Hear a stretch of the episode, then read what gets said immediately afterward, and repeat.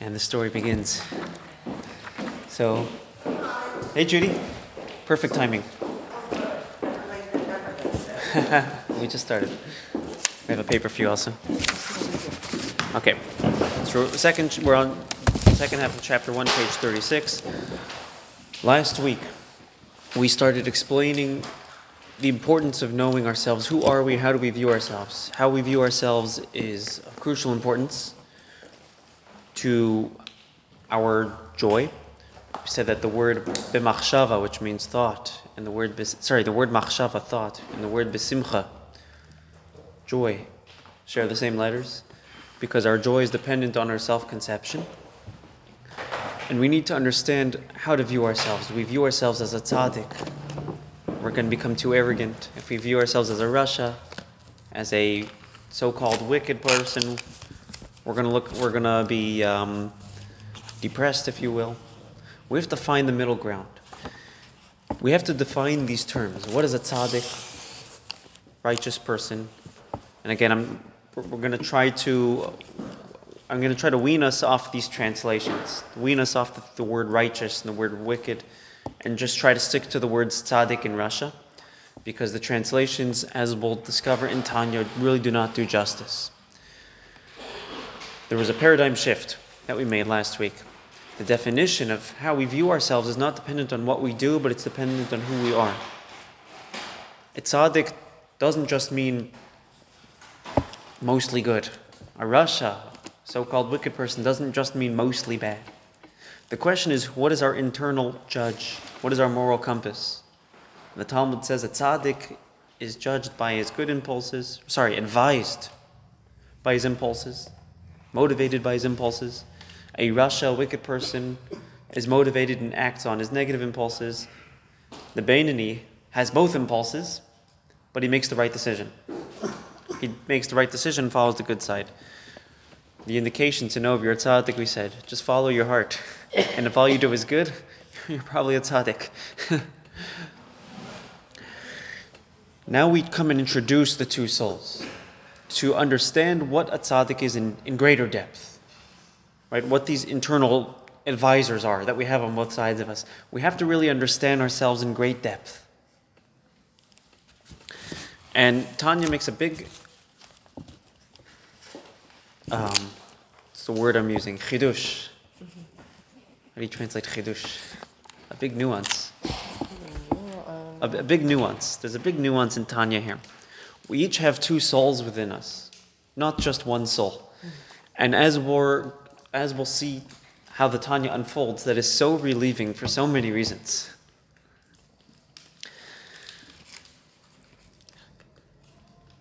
Let's let's go back to the story of Yaakov, sorry, of, of, of our patriarchs and matriarchs, Isaac and Rivka, Yitzchak and Rivka. Yitzchak and Rivka get married. She has a difficult time conceiving. Twenty years they're married before they have children.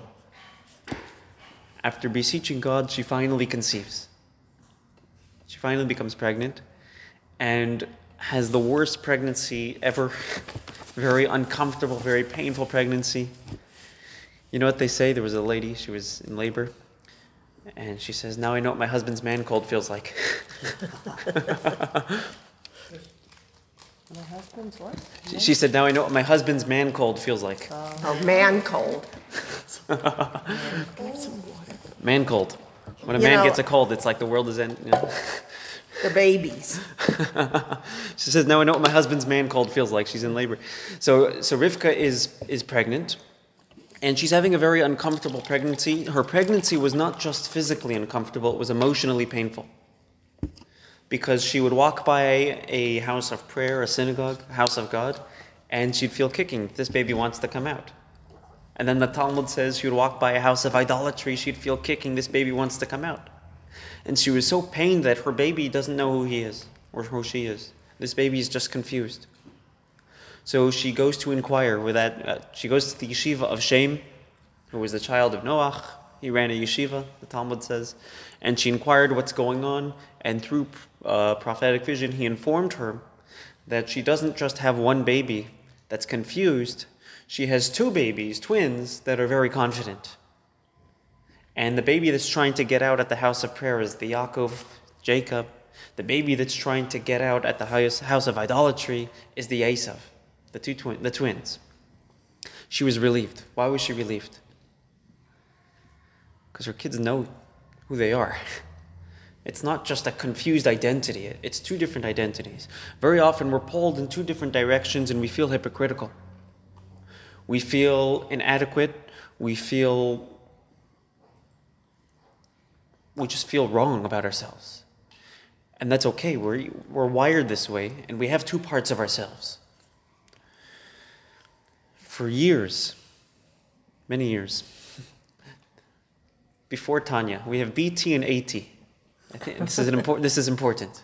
Before Tanya and after Tanya. What did Tanya introduce? What perspective did it introduce? For many years, for thousands of years, Judaism, Jews, have been battling with an evil inclination and a good inclination. As we say in Hebrew, the yetzer tov, the positive inclination, the yetzer hara, the bad inclination. Comes the Tanya, and he says, no, it's not just two souls. This is on page thirty-seven. It's not just two inclinations. It's actually two souls. He says that every person in Israel, both tzaddik and rasha, possess two souls. And he brings it from a verse on the bottom of page thirty-seven. The verse that he uses to prove that. God says, souls which I have made. Souls in the plural. And Kabbalah te- Kabbalistic teachings take that to mean that it's not just talking about people in general that have souls, it's talking about every single person who has two souls. So Tanya's asserting that we don't just have two inclinations, we have two souls, and there's a difference between the two. What's the difference between a soul and an inclination? Or let's take a step back to understand the real chidush, the real nuance, the perspective shift that Tanya is providing with us. What is a soul? Any thoughts? Question. Each soul has their own inclinations? Um, okay, we'll get there. Each soul has its temperaments. We'll get there. Good question. Hold on to that thought. But but bef- before we discuss the temperaments of the soul, what is a soul? A, a piece of God. Okay, a soul is a piece of God. There, so we're, we're going to discuss two souls. The second soul is a piece of God, which we'll get to. The spiritual, your spiritual part. Your spiritual identity, if you will. Yeah. Okay, any other thoughts? What's a soul? It's who you are. Who you are, okay. Your essence. Your essence, okay. Yeah.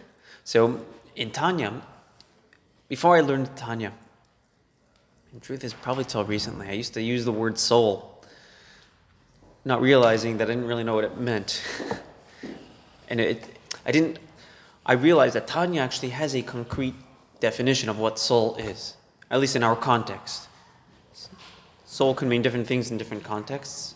Throughout Jewish literature and throughout Hasidic literature itself. But within the context of Tanya, what's a soul? So we're going to jump to chapter three, which is on page fifty-seven, and he defines it for us. Um,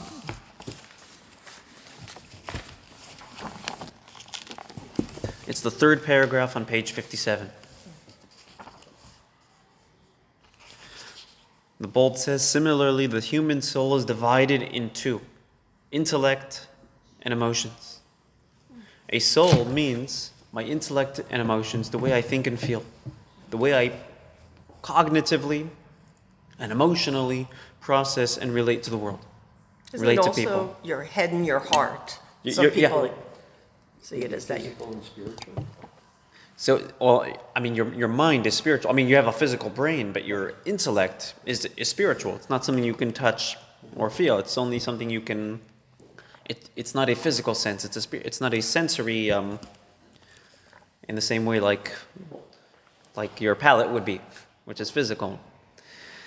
Um, soul means the way I think and feel. My personality, in other words. So when we say everybody has two souls, everybody has two personalities, two ways of thinking, two ways of processing, two ways of connecting emotionally, and these two souls are constantly battling.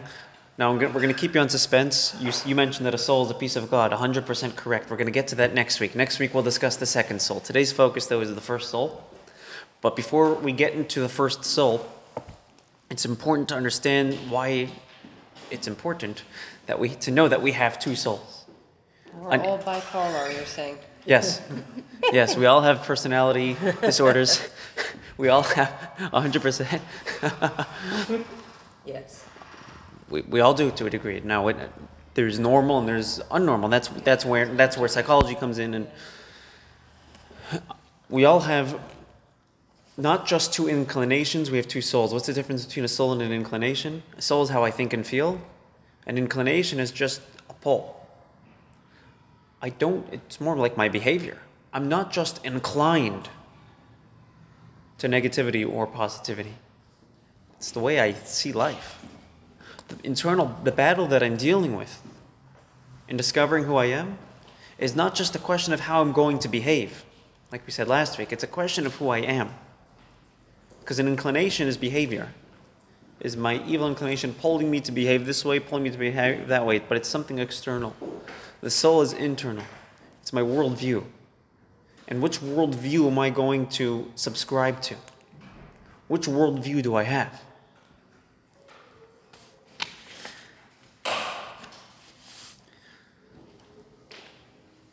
We'll give a little spoiler alert. The second soul, referred to as the godly soul, the soul which is, so my godly worldview, my divine worldview. So the perfect analogy for the two souls, we said Yaakov and Esav, Jacob and, how do you say Esav in English? Esau. Esau. Okay. I feel like the English is harder to pronounce sometimes, but there's, I know there's Job, there's Eslastis, there's, I don't know, I can't. if if I had to remember all the all the books of the Bible, Ecclesiastics, there we go. If I had to remember all the the books of the Bible in English, I'd probably fail. So the, the perfect analogy for the two souls, he doesn't say it here, by the way. We're not going to mention it until later, but he actually gives definitions for these souls. The first soul is called the animal soul. It's not a soul that an animal has. It's a human soul that has animalistic tendencies, just like Esav. This was our last J L I course, too. Yeah, yeah, very similar. Yeah, a lot of we'll see a lot of overlapping concepts. Because J L I, that course was primarily based on these texts. Right. That was the Esav. Esav was animalistic. He wasn't an animal, he was a human, but he behaved like an animal in the sense that it was all about him. Yaakov was more humanistic, godly, and, and a verse, two verses, which encapsulates the difference between Yaakov and Esav and will help us understand the difference between the two souls. Let's take a look at our sheets here. Text three and text four on our sheets. It's a little going a little out of order here. Text three, text four. So text three from Genesis, Esav says to Yaakov, "And I have much." And a few verses later, text four, Yaakov says to Esav, "And I have everything." What's the difference between having much have, and having everything? If you have much, you can you, you, you get can get more. more. You can get more. There's nothing else to have. Exactly. In other words, Esav was greedy, if you will, never satisfied, had a, an anxious edge to him. I need more, I need more, I need more. Yaakov was content. The godly soul is not looking for things. I don't know. Did you think that this person says, "I know everything," and one says, "I have more to learn"? I mean, that's, okay, good. You know, that's true. That analogy too. So, so, so good point. Very valid point. It, it says in Pirkei Avot, in, eth- in the Ethics of Our Fathers from the Mishnah, it says, "Who's a wealthy person?" Right, somebody who's who's happy with what he has. That's right. But that doesn't mean spiritually we should be happy with what we have. It's talking about materially. Materially, we have to be happy with what we have. Spiritually, we have to be envious. We have to be envious of other people. We, we can't be jealous of their material things, but we could be envious of their of, of quality. Somebody actually once wrote the, the, a letter to the Rebbe, or I don't know what he wrote to the Rebbe, but the Rebbe responded to some sort of issue of jealousy that he was experiencing. He was experiencing jealousy. And the Rebbe's response was that jealousy itself is not necessarily bad. How it's manifesting within you, it's bad. Because you're jealous of what other people have. But you can redirect that jealousy and make it envy. And the way I differentiate it between jealousy and envy is the difference between wanting what other have, what other people have, and trying to aspire to be like their, uh, to to develop their good qualities. And the Rebbe said, take your jealousy and redirect it toward envy. Don't just get rid of the jealousy; just just redirect it. But on a material level, jealousy is not a good thing, right? I have much. I, I, I want more, right? And you guys hit the nail on the head. This is actually, so we're going to skip text five. Text five is fourteenth century commentary on the Torah, the Kliyakar. And that's exactly what he says. He points out that distinction. Esav says, I have much. Yaakov says, I have everything. Esav was, what's the word? Humble. Esav was was materialistic, was materialistic oh. always wanting more. Yaakov oh. was humble. And that's the that's the difference between our two souls. That's the battle we're facing. It's not just a battle whether I'm... Go- it's not just a inner um, conflict. Am I going to do good? Am I going to do bad? Who am I? Am I a person that's always looking for self-gratification? The answer is yes, we are, because we all have this animal soul. Am I a person that's looking for purpose? Perhaps for meaning, and the answer is yes. But which part of me am I in touch with at any given moment? Right? On Yom Kippur, by Ne'ilah, when we're all inspired, it's very likely we're in touch with our divine soul, with our godly soul, with the Yaakov, with the Jacob. But our default is the animal soul. Our default is the Esav. That's no reason to beat ourselves up. That's the way God made us, and that's beautiful. But we're going to learn how to work with it. And we're going to learn how to, to some degree, get past it. But it's okay to be a Yaakov and say, I have everything, but yet materialistically, you it's not jealousy, but you aspire. Exactly, exactly. You know, yeah, yeah. That somebody inspires you. Yeah, to- no, to, to aspire towards towards positive qualities is a beautiful thing. To be jealous of somebody's materialistic status, mm-hmm. that's more of a animal soul, Esav quality. Right. Definitely.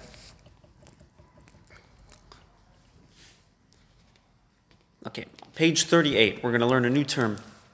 This term is going to be thrown around a lot in the Tanya, and it's it's very important to to, to know this question. Quick question, yes. All this Hebrew, it's taken from, this is the actual Tanya. That's, that's the original text this of the Tanya. This is the text of the yeah. Tanya. Okay. So the Hebrew on the bottom is also the text, and there's just the linear translation. Okay, it's so, not from the Torah, it's his comments. Yeah, correct. The bold is is the literal translation, and the, the non-bold typeset is the translators trying to make it clear. Well, but yeah. but if you want the Hebrew, yeah, the top is the Hebrew, and that's that's the original. And when you say Alter Rebbe, what does Al- Alter Rebbe? So Alter Alter is Yiddish for old. In Hebrew, they would call him Admar Hazaken. So, so, so in Yiddish they say Alter Rebbe, yeah. Alter. Alter. Alter. Alter. Yeah. Alter. Imresh. Okay. Yeah, yeah, Alter. Yeah. yeah. Do you? We no. Thinking of the I know some dirty words. Alter Kaka. Alter Kaka. Yeah. So he was he was known as the Alter Rebbe, which means the late Rebbe, the later, the elder Rebbe. Oh, okay. Yeah, yeah, no problem. So on page thirty-eight, he's, we're discussing this first soul, and just bear in mind the second soul, the divine soul. I spilled the beans, but we don't actually know about it yet, right? Mm-hmm. Because it's only in chapter two, which is a whole question why it came second if it's a more important soul, but we'll get into, we'll get there next week. It's a fascinating discussion. Fourth par- paragraph from the top, or the second bold paragraph from the top of thirty-eight. This first soul stems from what is called klipa. Who's familiar with klipa? This is a term which we're going to explain now, but it's a term that we're just not going to translate for the future because we have to just know what it means. It's going to make it easier. What's a klipa? A peel, right? Klipa is a peel, a shell. Spiritually, there's a spiritual force which Kabbalah refers to as klipa, a shell. What does a shell do? What does a peel do? It's just the outer layer, right? In other words, it distorts our vision. So I'm holding an orange. I should have brought an orange. I meant to, and I didn't. Anybody have an orange on them? No. Okay. Check your purse. No. So I'm holding an orange, and I say, I'm doing show and tell, right? What is this? An apple. You guys are all going to say it's an orange, right? But it's wrong. You don't. Or sorry. Let me let me take a step back. What do you see? I'm holding the orange. What do you see? An orange. An orange. An orange, but it's wrong. You don't see an orange. You see an orange peel. Mm-hmm. But you're so used to that peel that you're you think it's part of the orange, mm-hmm. right? Mm-hmm. We're so used to our perception of reality. We think that's reality, but we're just seeing the peel. We're not seeing the inner fruit. Yeah. There's more to existence. There's more to life. There's more to everything than what our eyes tell us. This is true within the world at large. There's more to to what the existence behind the world. It's really God's divine force. There's more to there's, there's more to our relationships with people. There's more than what we see, right? The whole study of psychology is trying to figure out what we don't see, right? Not just what we can't. There's more um, in everything, in everything in life. There's more th- than what we see. It's very easy to get stuck in what we see and to get distracted by what we see and to take that for granted, to take that as the reality. That's what klipa is. If you want the fruit, if you want the actual orange, you have to peel back the peel, right? If we want the real truth, what reality is, we have to peel back some layers. But when you say that, I mean, the peel is an integral part of the orange because the peel protects the orange. So to say that they're separate doesn't make, to me, doesn't make a whole lot of sense. Okay, good question. Good question. So the truth is, we have to peel, we have to look past the peel, but we can't throw out the peel. At some point, we have to realize that that peel is there not to hide the orange, but to protect it. Klipa has a very functional purpose, right? Just like the body and soul. Sometimes we need to look past the body so we could connect to the soul.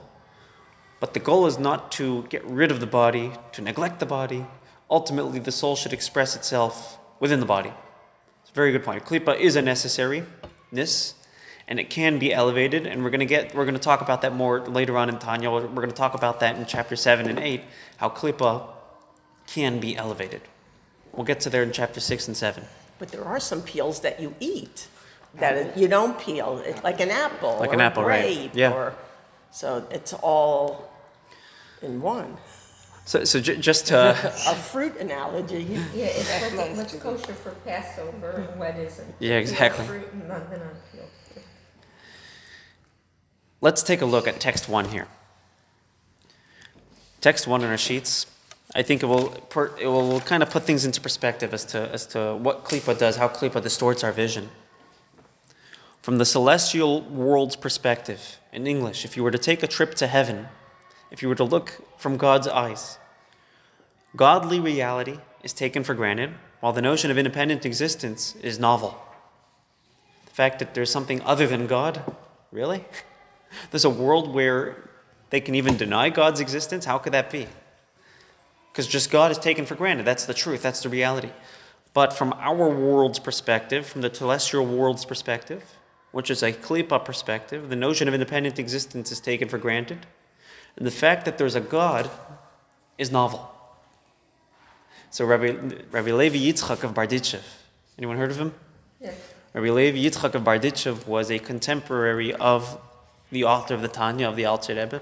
They were good friends. Not only were they good friends, they became family. Their grandchildren married one another. And he used to say, he, he would read the Tanya. He read the Tanya for the first time, and he says, how does such a big God fit in such a small book? And he says that, God, you didn't make this um, world an even plain playing field. This isn't fair.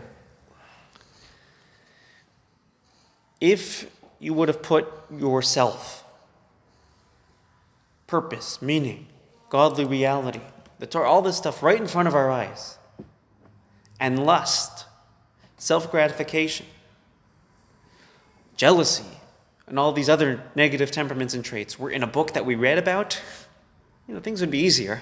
But he says, you did it the other way around. I'm reading about God, and lust and jealousy and all the negative things are right here. Yeah. Mm-hmm. He says, it's not fair. It's not fair, but it's part of our mission. But that's what klipa does. Klipa distorts our reality, and we take our reality as we see it subjectively from the animal soul's perspective for granted. This is where the animal soul comes from. It comes from klipa. That's the worldview it has. The worldview that the animal has is It goes by what it sees. It's like Esav. I want instant gratification. I'm happy with what I see right now. There's nothing deeper. Right? What did Esav do? He sold his birthright for some beans, right? For some for, for some soup, for some cholent. He sold his entire birthright for some cholent because there's instant gratification now. Yaakov, the divine soul, has a purpose. It's not focused on the instant gratification. Now, that's these are our inner driving forces that we're that we're dealing with.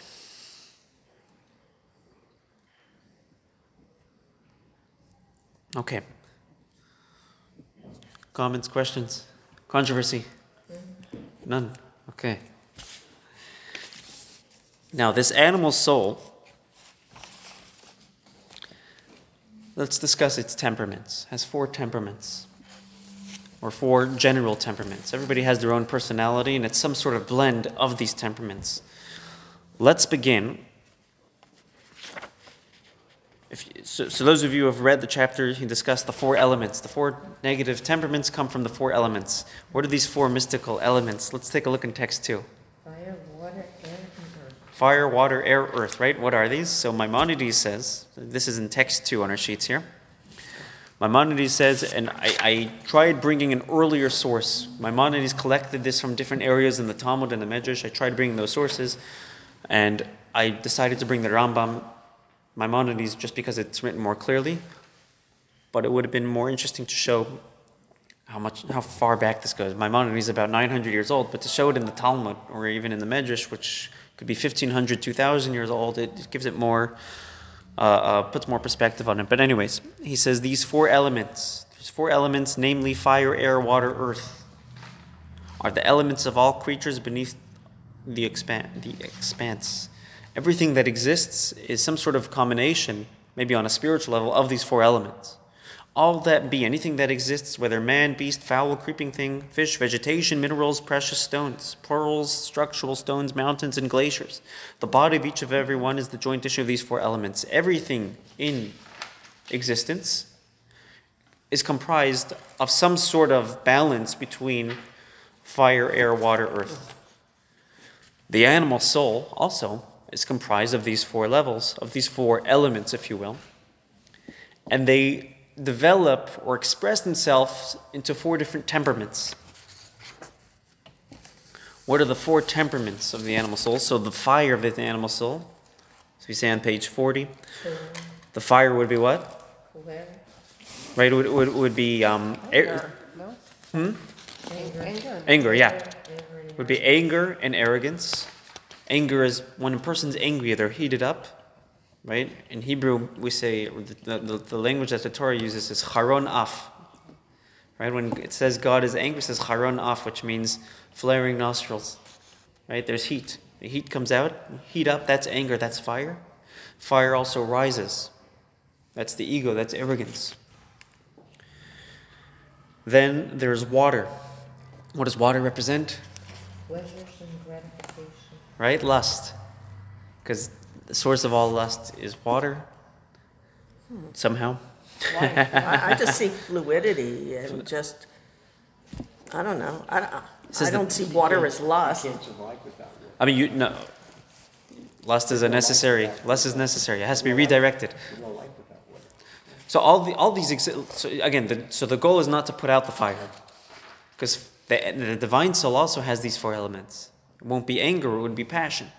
It wouldn't be lust, it would be intellect, as we'll discuss in chapter three. So definitely, the point isn't to put out the fire, the point is to redirect it. Or to manage it. Or, or manage it, at least. To at least manage it, or at, at best, to redirect it. Water represents lust because all pleasures ultimately come from water, according to Kabbalah. Then there's wind, or air. What's air? Silliness and mockery. Okay, right? So when we're singing around, talking about people, right? Lashon hara, as we say in Hebrew, right? Idle chatter, idle talk, or negative talk about people. Gossip. Mocking, gossip. That, that's air, it's emptiness. Boastfulness is also air. There's a difference between boastfulness and arrogance. Arrogance is... I don't, the ego is I don't have anything to be arrogant about. I'm just I have this big front, but there's nothing to really back it up. It's like those Hollywood um, movie sets, right? Boastfulness means I'm bragging about something that I have, but it's still inappropriate. What? Empty, empty talk. Empty talk. So boasting, though, is not empty, but it's still inappropriate. Then finally, there's earth. What's earth? Dirt. Melancholic, laziness, and depression. Yep. Laziness, sadness, sadness, emotions that are holding us and weighing us down. So these are the four temperaments, the four general temperaments that the animal soul has. And everybody is going to have a different balance of these. So some people will be more angry. Some people will be more lethargic and lazy. Some people... We all have our own... Levels. Of- levels.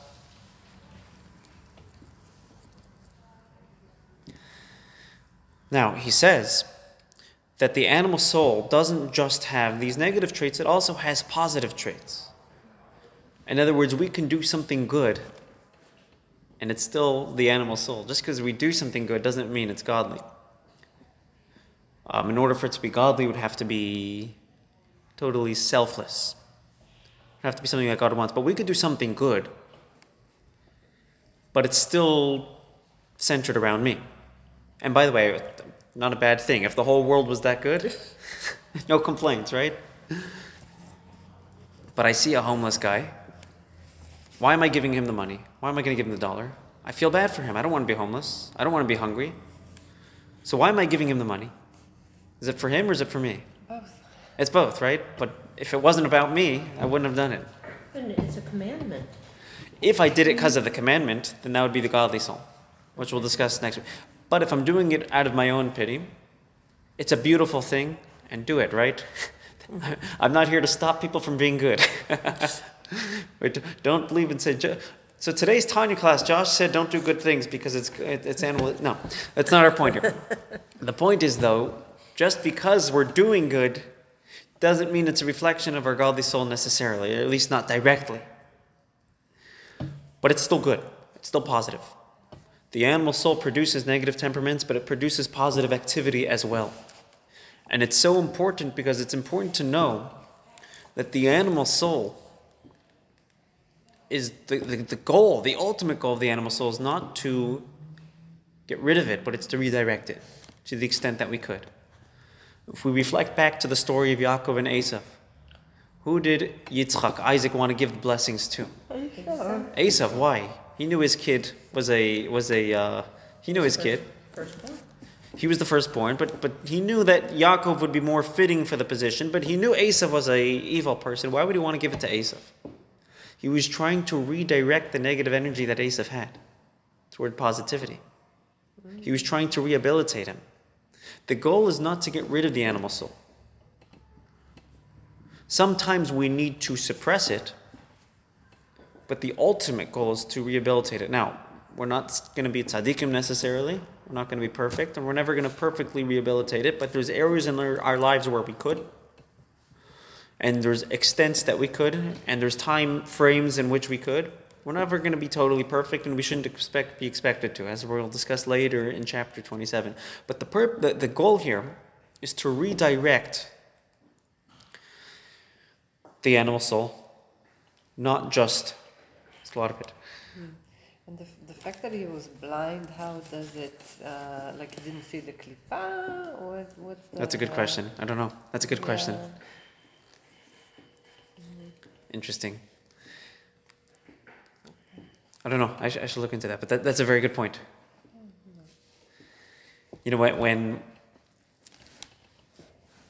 God forbid, somebody's attacked by an animal, ideally, what we, you would want to do, number one, get the animal to stop attacking you, right? Get away from that animal, right? We're fighting with our animal soul. We have these impulses toward lust, towards jealousy, towards whatever whatever our our, uh, our hearts are pulling us. So step number one, stop it, right? Just stop it.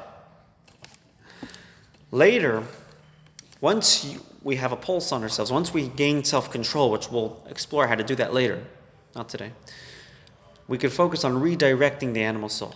We could train the animal. The animal is trainable. All animals are trainable, at least our own animals. And ultimately, we can ride the animal. It's working with us, not against us. The animal soul starts off working against us. but it's supposed to work with us. Yitzchak tried rehabilitating Esav because it's supposed to work with us. We're supposed to ride the animal rather than fight with it. It's supposed to take us where we need to go, not, not just hinder us. So number one, we need to stop it from hindering us. But number two, ultimately, the goal is to redirect it, to train it. And we can train our animals. We, and we'll, we'll throughout the Tanya, we're going to discuss this idea. And it will take us where we should be going. Sounds like parenting a teenager. No? Yeah. That's funny. It's true. Just wait. That's what I hear. You're not there. Uh, starting. You're a boy or girl? Yeah. A girl, yeah. Good luck. Thank you. Yes. We had boys, much easier. Yeah. But not four teenage boys at the same time. Yeah. Wow. Yes. Just used to open up the door, throw some raw meat in the room, and close the door. That's a lot of animal soul, isn't it? In four years, they become human. You know, some, sometimes, sometimes we have to feed the animal soul as well. It, there, there's a mitzvah in the Torah. It's a biblical commandment. If you have a pet, if you own an animal, you have to feed the animal before you feed yourself. Right. Mm-hmm. Yes. So, in, in one of the Alter Rebbe's Hasidic discourses, he expounds on that verse. And says, we have our animal within ourse- ourselves, and there's a mitzvah to feed the animal. Because if we're just feeding our soul and we're not feeding our animal, it's not going to be sustainable. Yeah. Judaism has to be presented in a way that the animal soul appreciates it, not just the divine soul. If, if Judaism was meant to just talk to the divine soul, stay in heaven. What do you need to be on earth for? The whole point is that the, an- the, the, the godly soul, the divine soul, trains the animal soul, inspires the animal soul, and ultimately they can they can work together. We have to feed our animal souls as well. It have to it has to come first sometimes. I have a question. They say when somebody converts, the second soul is is, is breathed into them. Okay. So is that the divine soul that's being breathed in? To the already existing animal soul? Yeah. So that means that people who are not Jewish do not have a godly soul? They have a different soul. It's not the Jewish soul. Okay. Very good question. Tanya doesn't address it here. There's actually a third soul. Um, Tanya does not address this third soul for several reasons. Number one, Tanya is talking to Jewish people. There's ideas in it that can apply to the general public. But again, these were a collection of letters based on his counsel, based on the Alter Rebbe's counseling people. He was counseling Jews, and that's who he was directing it to. But there is another soul that everybody has. It's not the Jewish soul, but it is a different version. And that's what he refers to. Including us? Every, yeah. We have three souls. Three souls, which may, that's why Jews are so confusing. Right? Two Jews, three opinions? That's why Jews are... But we don't discuss that soul. It's not talked about in Tanya. But we don't talk about it in general. There, so the reason why is because, I mean, you'll, you'll see later when we get to chapter ten. Dealing with two of them. Yeah, dealing with three is, Tanya's talking to that third soul. In other words, you're battling with this animal soul, you're battling with this divine soul, but who's the you that's battling? It's just like the three faces oh, of Eve. I got it. Who's the you? Who's the you? So this that's is the that's the third soul at the. And everybody has this. And that's that's what the Torah refers to as the divine image. Man was created in the divine image. That's not just talking about Jews. That's talking about everybody. Every human being is created in the divine image, and that's this third soul. Tanya's not addressing it because Tanya's talking to that soul. So it doesn't have to really be mentioned. He hints to it in several places, and we're going to talk about it more in chapter ten, how he hints to it. We'll do that. Okay, that's my story, and I'm sticking to it.